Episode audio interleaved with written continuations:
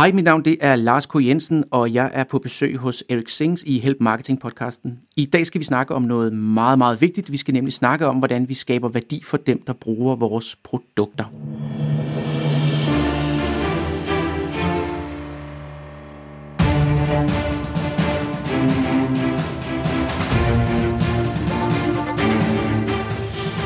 Det her er Help Marketing podcasten, lavet for dig, der arbejder med digital marketing, salg og ledelse, og som gerne vil opnå succes ved at hjælpe andre. Jeg hedder Xings, og Help Marketing producerer min virksomhed, der hedder Nochmal. I dag der er det afsnit nummer 255 af Help Marketing, og vi har Lars K. Jensen på besøg. Og det er igen for det anden gang, at øh, vi møder ham. Han er digital rådgiver hos, øh, og konsulent hos øh, Vilborg, og han har en, øh, en fortid som, øh, med digital udvikling hos Ekstrabladet og øh, Infomedia. Velkommen tilbage til dig, Lars. Tak skal du have. Og det er jo anden gang, du er her. Øh, I afsnit nummer 168, der øh, havde vi også fornøjelsen af at have dig på besøg, og der talte vi om lyd på det tidspunkt. Øh, så hvis man gerne vil høre din øh, Pete Forward-historie, så er det altså afsnit nummer 168, man lige skal scrolle tilbage til. Dagens emne, det er marketing og kundeindsigt i forhold til produktudvikling. Øh, og det er jo selvfølgelig noget helt andet. Øh, og hvorfor er det, at det er et spændende område, og hvorfor er det noget, du arbejder med og synes er så, så vigtigt, Lars? Jamen, jeg synes jo som regel, det, eller jeg synes øh, som altid, at det er vigtigt, at, øh, at det, man laver, det giver så meget værdi for dem, man laver det for. Og så det er muligvis også fordi, at jeg kommer fra, fra mediebranchen, hvor der er en historik for, at man, øh, ja, hvordan skal jeg sige det, man, man ved nok godt selv, hvad det er, folk vil have. Og det gør man bare ikke. Så det er, det er i den grad værd at udfordre, hvordan man, øh, hvordan man gør den bedste forskel. Og, og, så, det er, så man kan sige, det er mediebranchen, jeg er formet af, men det er, men det er, jo, det er jo noget, som der er brug for i, øh, i alle brancher. Ja, for så kan jeg være repræsentant for kommunikations- og marketingsbranchen, hvor vi fra tid til anden måske også har en tilbøjelighed til at vide bedre, hvad det er, at øh, kunderne derude skal have. Og øhm, der, det, det, det, det er ikke altid, hvor vi egentlig har styr på det. Det er bedre at basere det på, øh, på data og nogle af de ting, som vi skal tale om nu. Men jeg synes faktisk, det ville være rigtig fornuftigt lige at tale om til at starte med øh, en definition på, hvad er produktudvikling? Ja, og det er faktisk det er et rigtig godt spørgsmål, du stiller, fordi produktudvikling er måske ikke i virkeligheden det bedste ord. Altså det, som, det, det, som jeg beskæftiger mig med, og det, som jeg, jeg plæderer for, når jeg er ude og snakke, det er netop at have fokus på, jamen, hvordan skaber man værdi for sine brugere, eller for sine kunder, hvad man nu kalder dem. Og man kan sige, at produktudvikling er så en måde at gøre det på, men det kan også være, nu nævner jeg er glad for, at du selv nævner øh, kommunikation og marketing, fordi det er jo også oplagte steder, hvor man, hvor man kan skabe værdi, og man kan nyde en stor fordel af at vide mere om dem, som når ens øh, budskab eller kommunikation men hvor man måske ikke rigtig laver ren produktudvikling.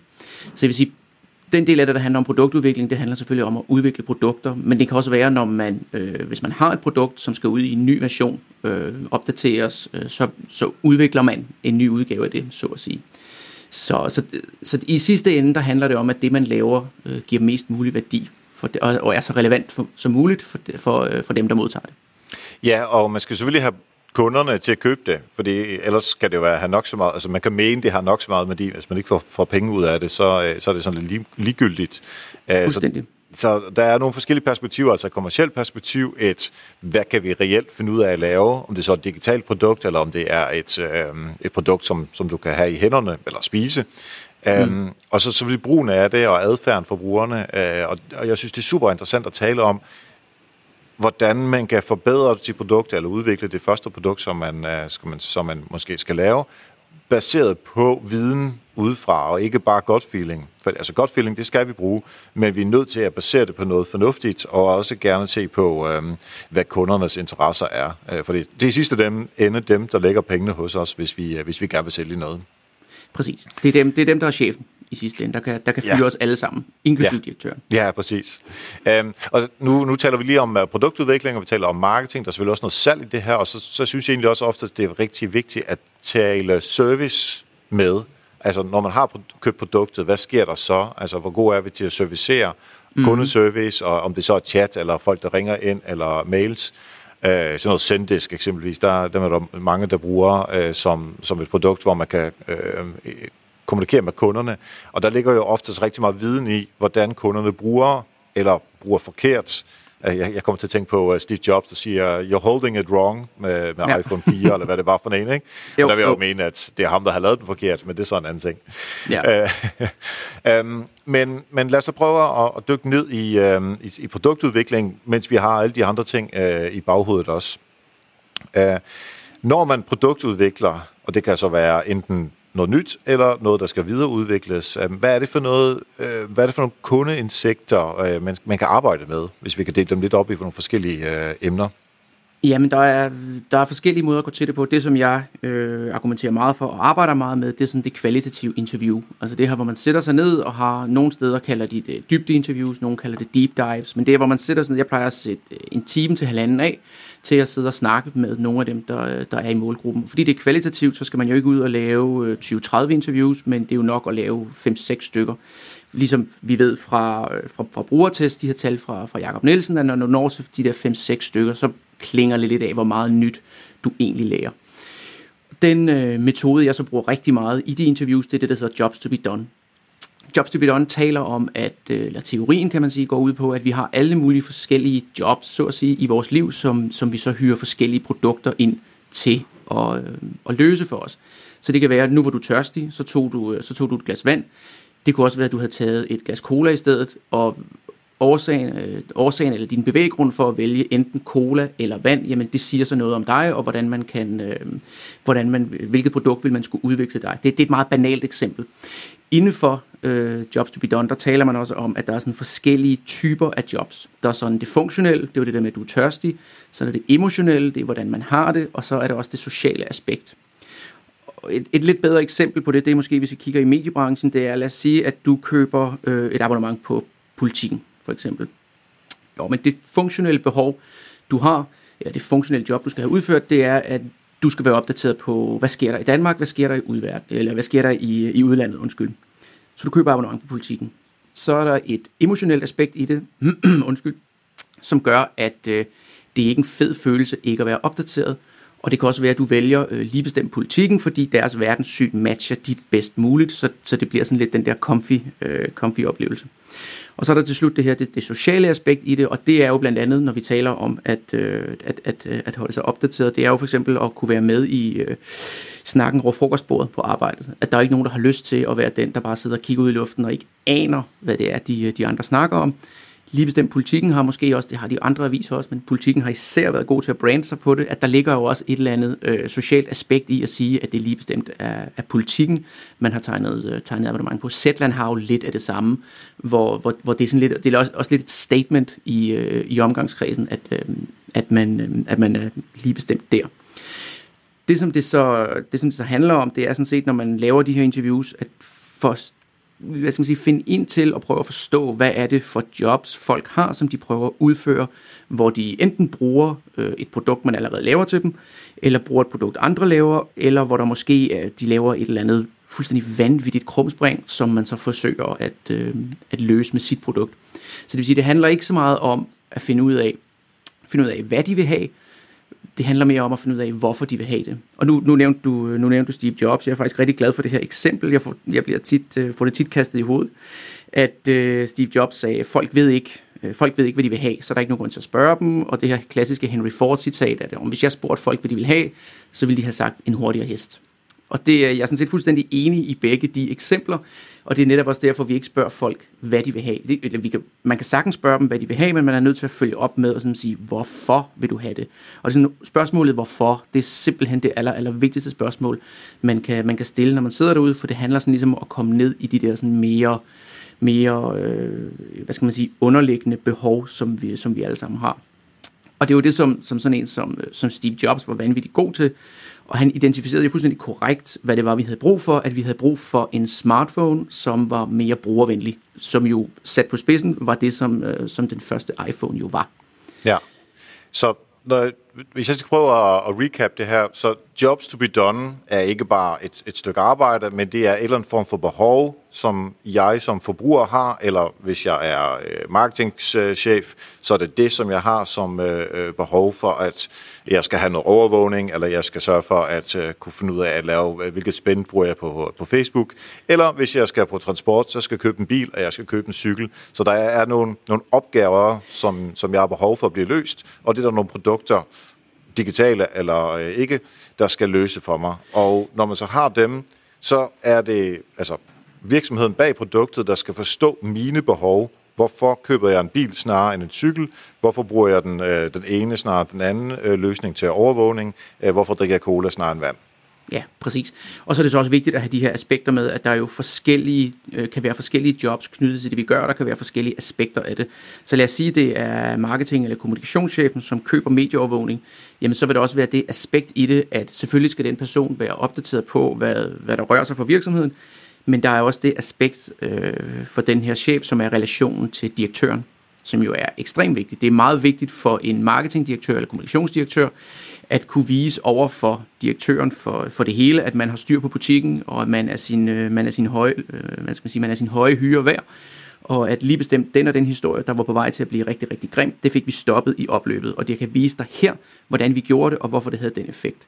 Så det er jo sådan noget, når man sidder og laver værktøjer øh, til, til den her type mennesker, eller til, til alle typer mennesker, så skal man selvfølgelig lave værktøjer, der hjælper dem i deres arbejde, men man skal også være bevidst om, at de sidder også i en kontekst på deres arbejde, hvor de skal rapportere til en eller anden, eller hvor de skal give en opgave videre.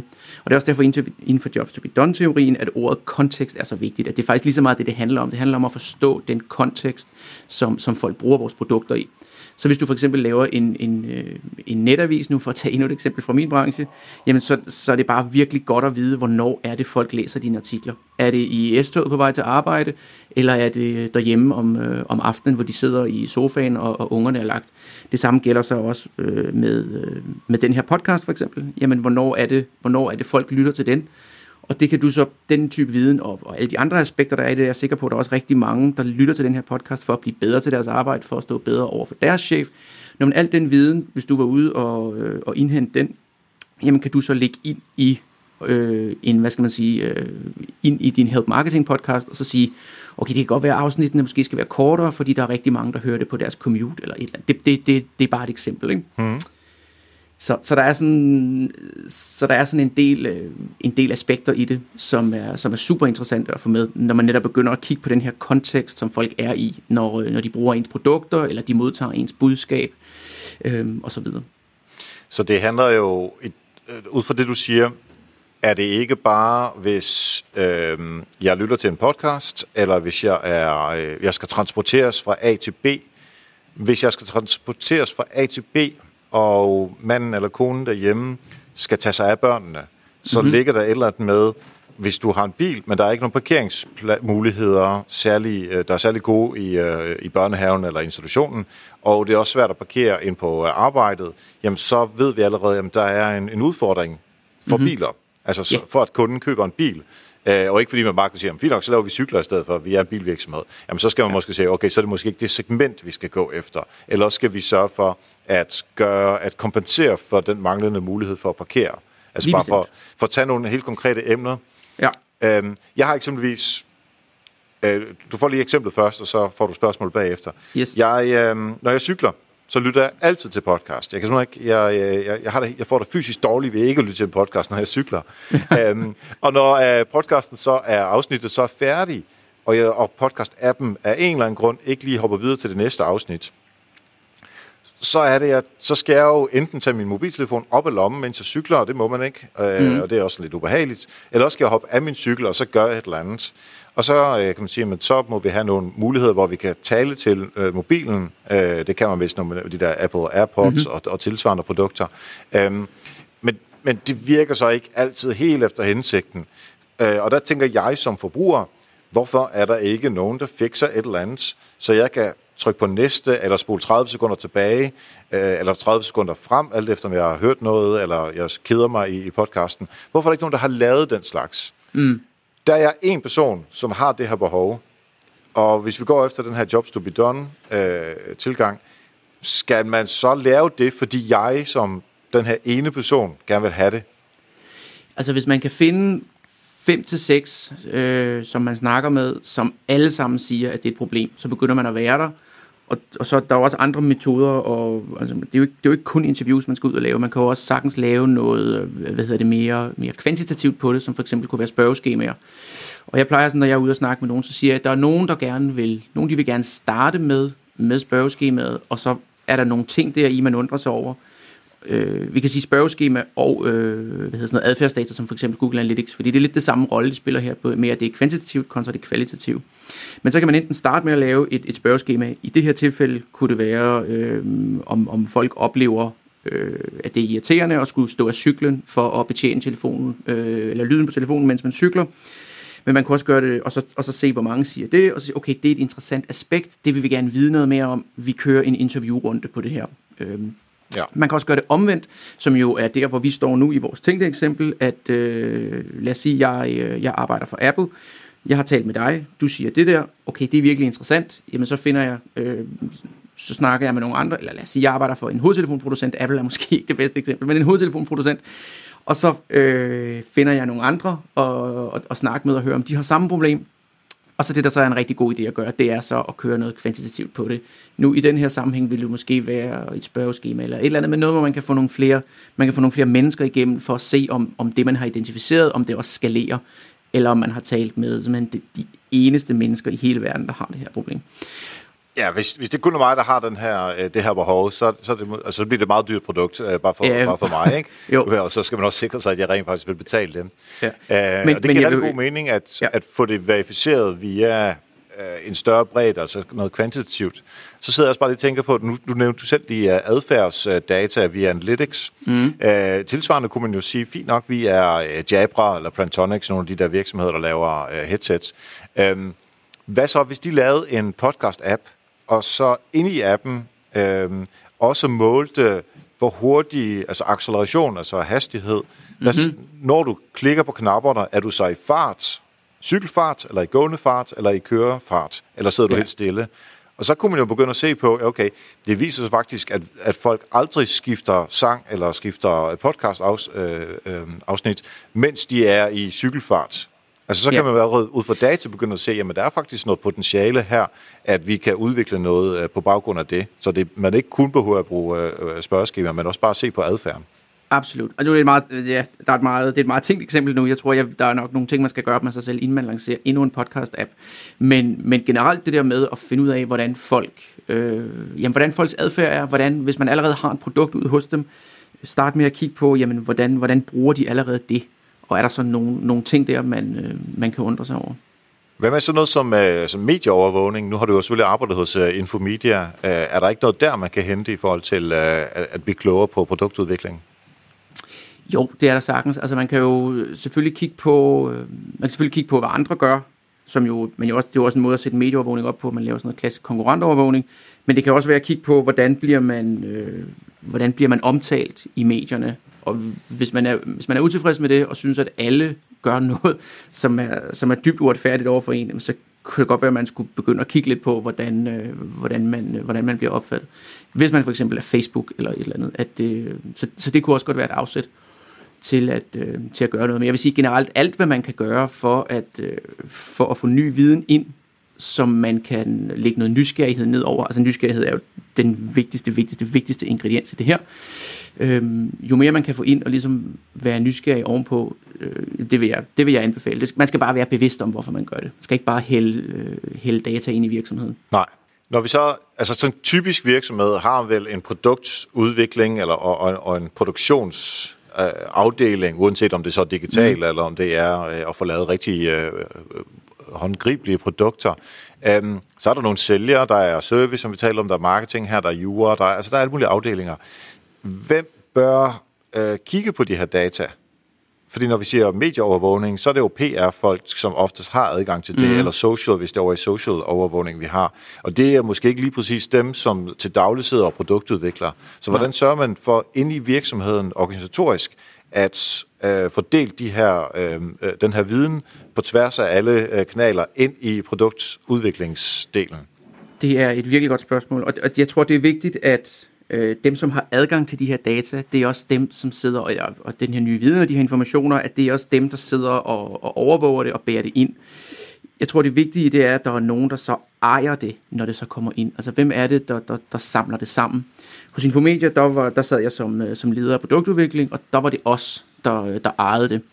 Og vi sørgede så for, at øh, altså, da jeg startede hos Infomedia, så øh, spurgte jeg lidt rundt omkring, hvordan så det ud nu, og, og så videre, hvordan var det organiseret. Det, noget af det første, jeg, jeg ligesom satte i værk, det var, at jeg troede, jeg skulle have sådan en-til-en møder med, øh, med, de andre, med de andre ledere derinde. Chefen for salg, chefen for kundeservice, øh, chefen for marketing osv. Det er, jo, det er jo vigtige, vigtige afdelinger for produktudvikling, at man har en tæt kontakt med dem.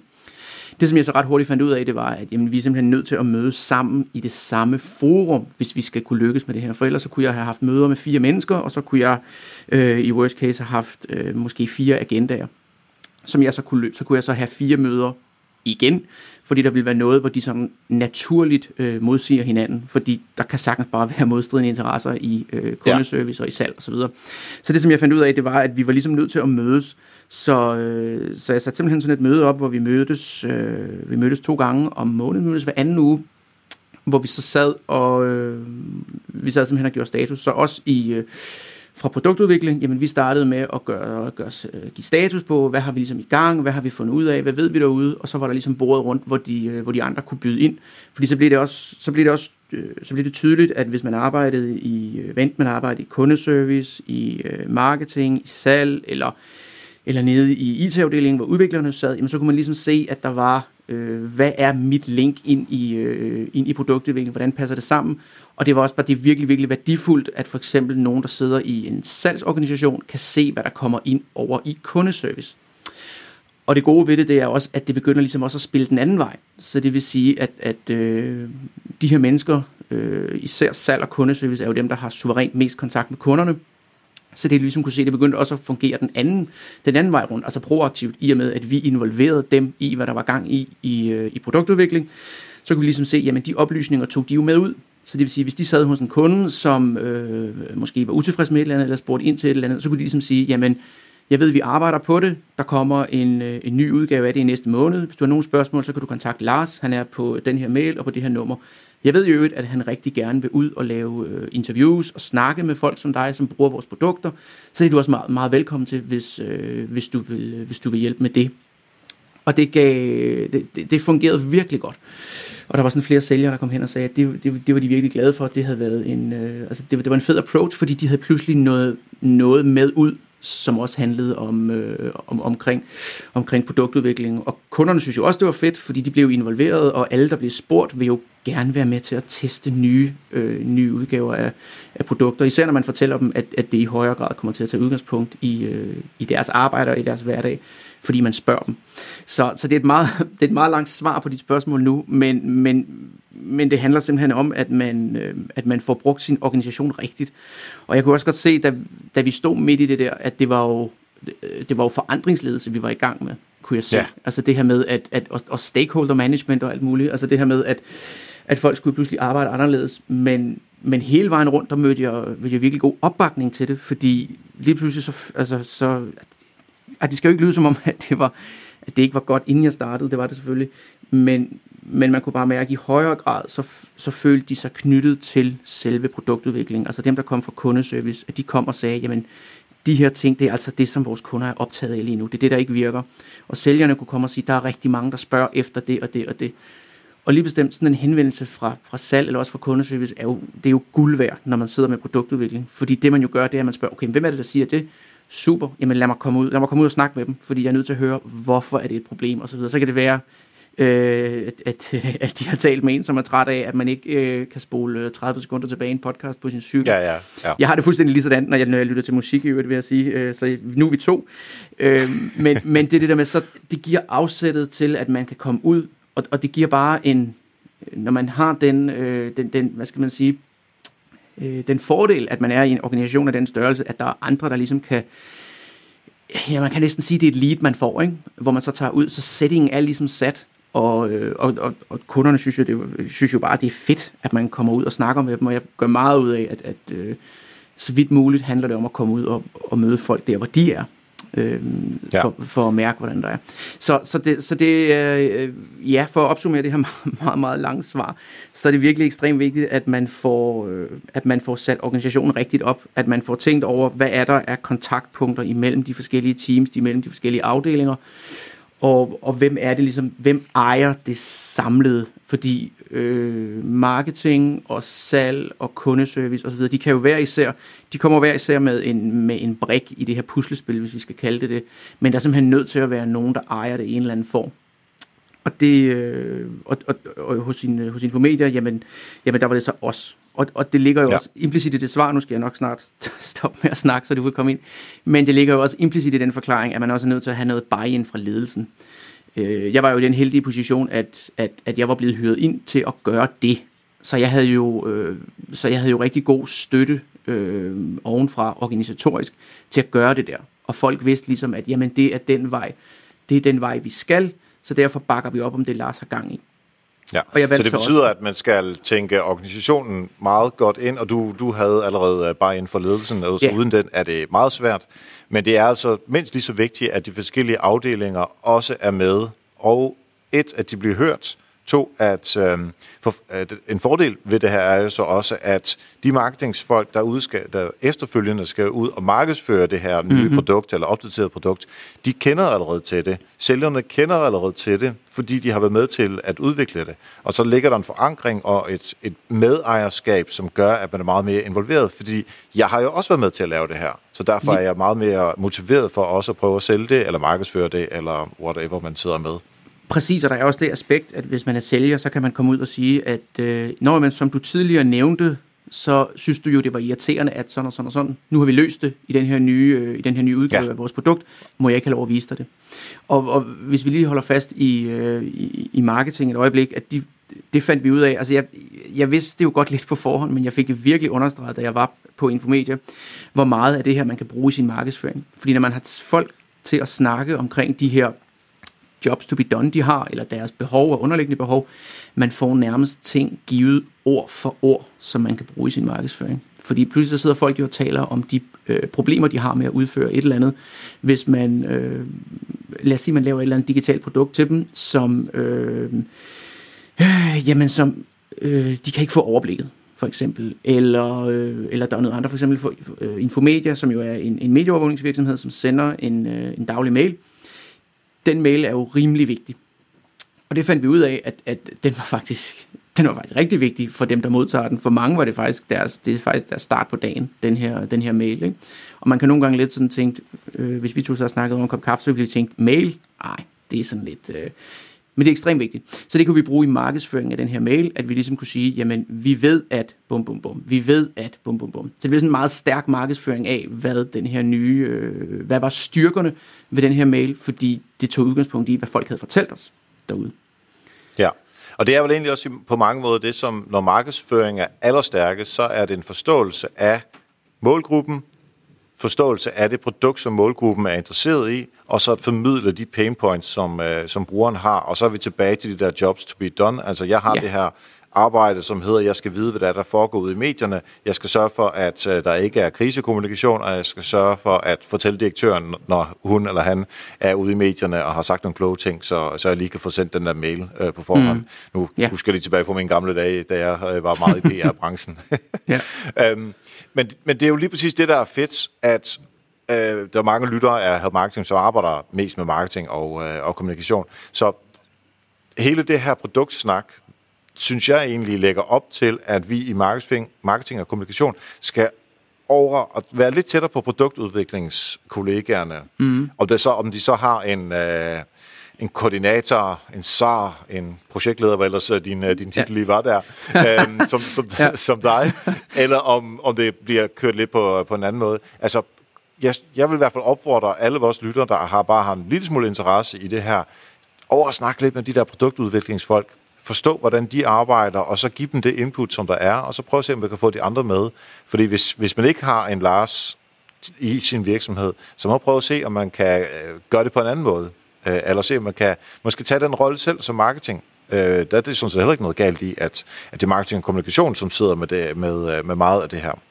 Ja, det er en virkelig god pointe, og jeg vil også bare lige skynde mig at indskyde, at når jeg er ude, og, og, og når jeg holder nogle af mine oplæg, og præsenterer nogle af de her metoder, jamen sådan nogle af de pointer eller tips, jeg slutter af med til for eksempel journalister eller folk fra medier, det er faktisk, at prøv at gå over og snakke med dem i marketing engang.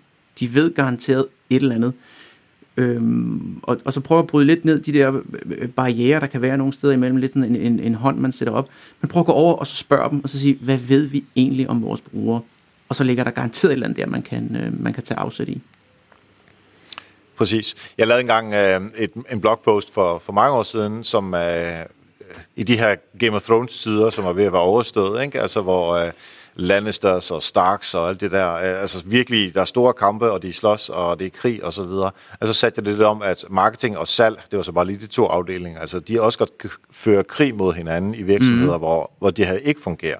Og det er det, man skal prøve at nedbryde, øh, som du også siger med siloerne, og hvis man kan gøre det på tværs af endnu flere afdelinger, som alle på en eller anden måde påvirker de produkter, som virksomheden har, jamen så kommer man altså rigtig, rigtig langt, øh, både for ens egen afdeling og det, man primært fokuserer på, men også for for hele virksomheden øh, som, øh, som overordnet set.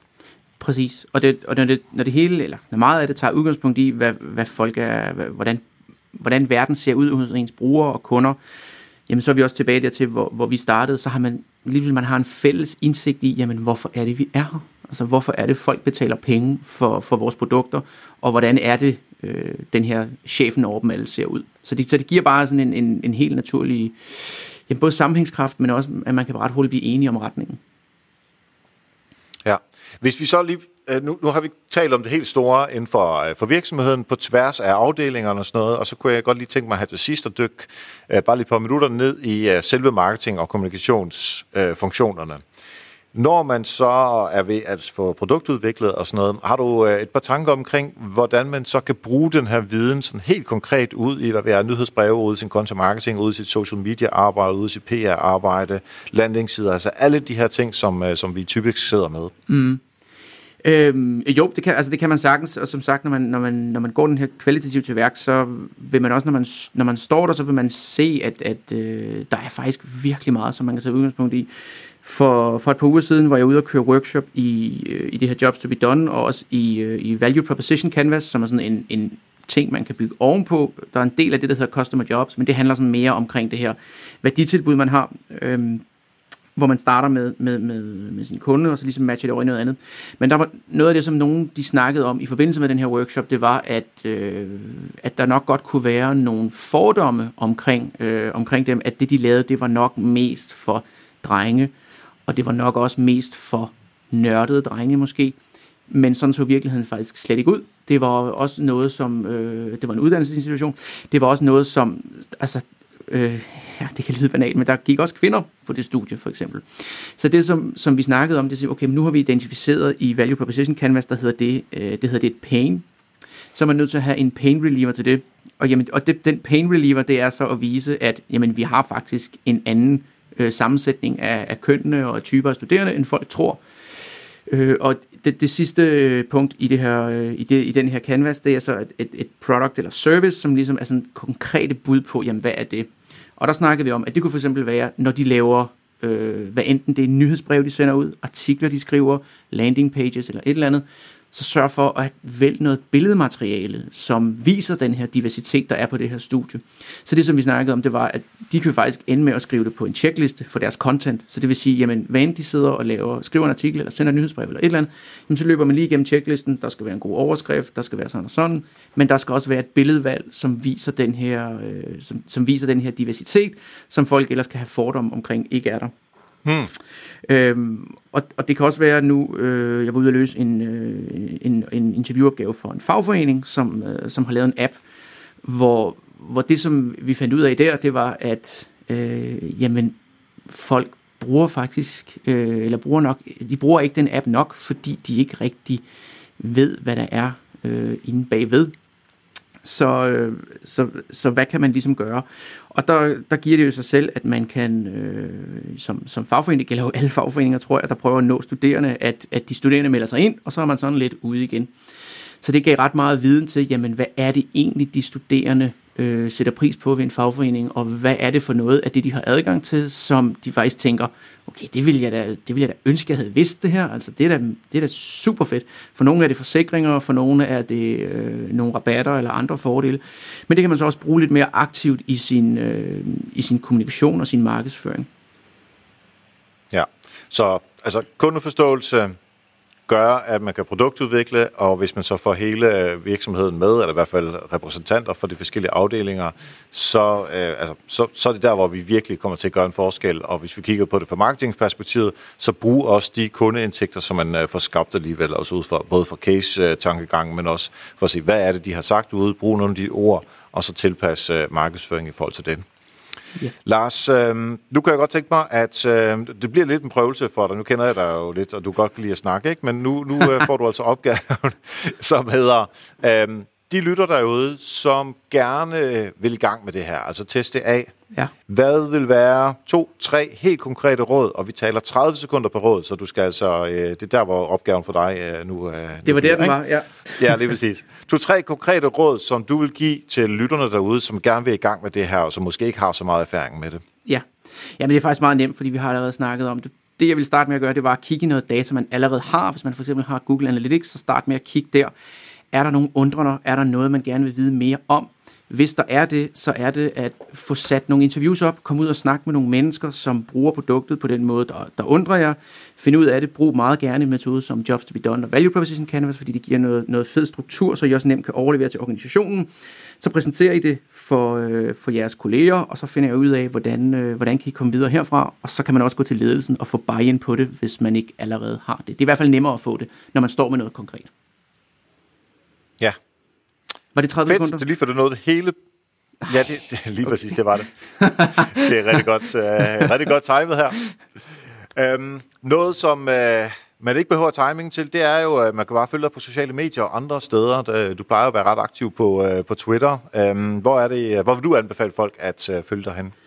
Øh, ja, men Twitter, hvor jeg bare hedder øh, Lars K. Jensen. Det er sådan mit, øh, det er min baghave. Og så er der øh, LinkedIn, som jeg ligesom alle andre er blevet øh, meget mere glad for på det seneste. Det er virkelig begyndt at være et, øh, et, et fedt sted at hænge ud. Øh, ja, og så synes jeg folk, hvis de har, hvis de har lyst, må de gerne følge min, øh, min øh, ugentlige opsamling, der hedder Digital Urevy, på øh, digitale medier og, og øh, ja, digital udvikling i mediebranchen. Det kan jeg helt klart øh, anbefale. Øh, vi sætter links ind til, øh, i show notes til, til det hele, så det er lige til at finde. Og så er der bare at sige uh, tak for at uh, have gjort os uh, klogere på, hvordan vi skal produktudvikle sammen på tværs i hele virksomheden, så vi får uh, meget med ud af det. Tak fordi du var med, Lars. Mange tak for invitationen.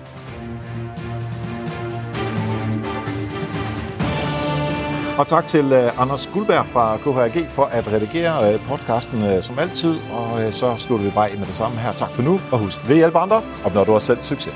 Vi høres ved.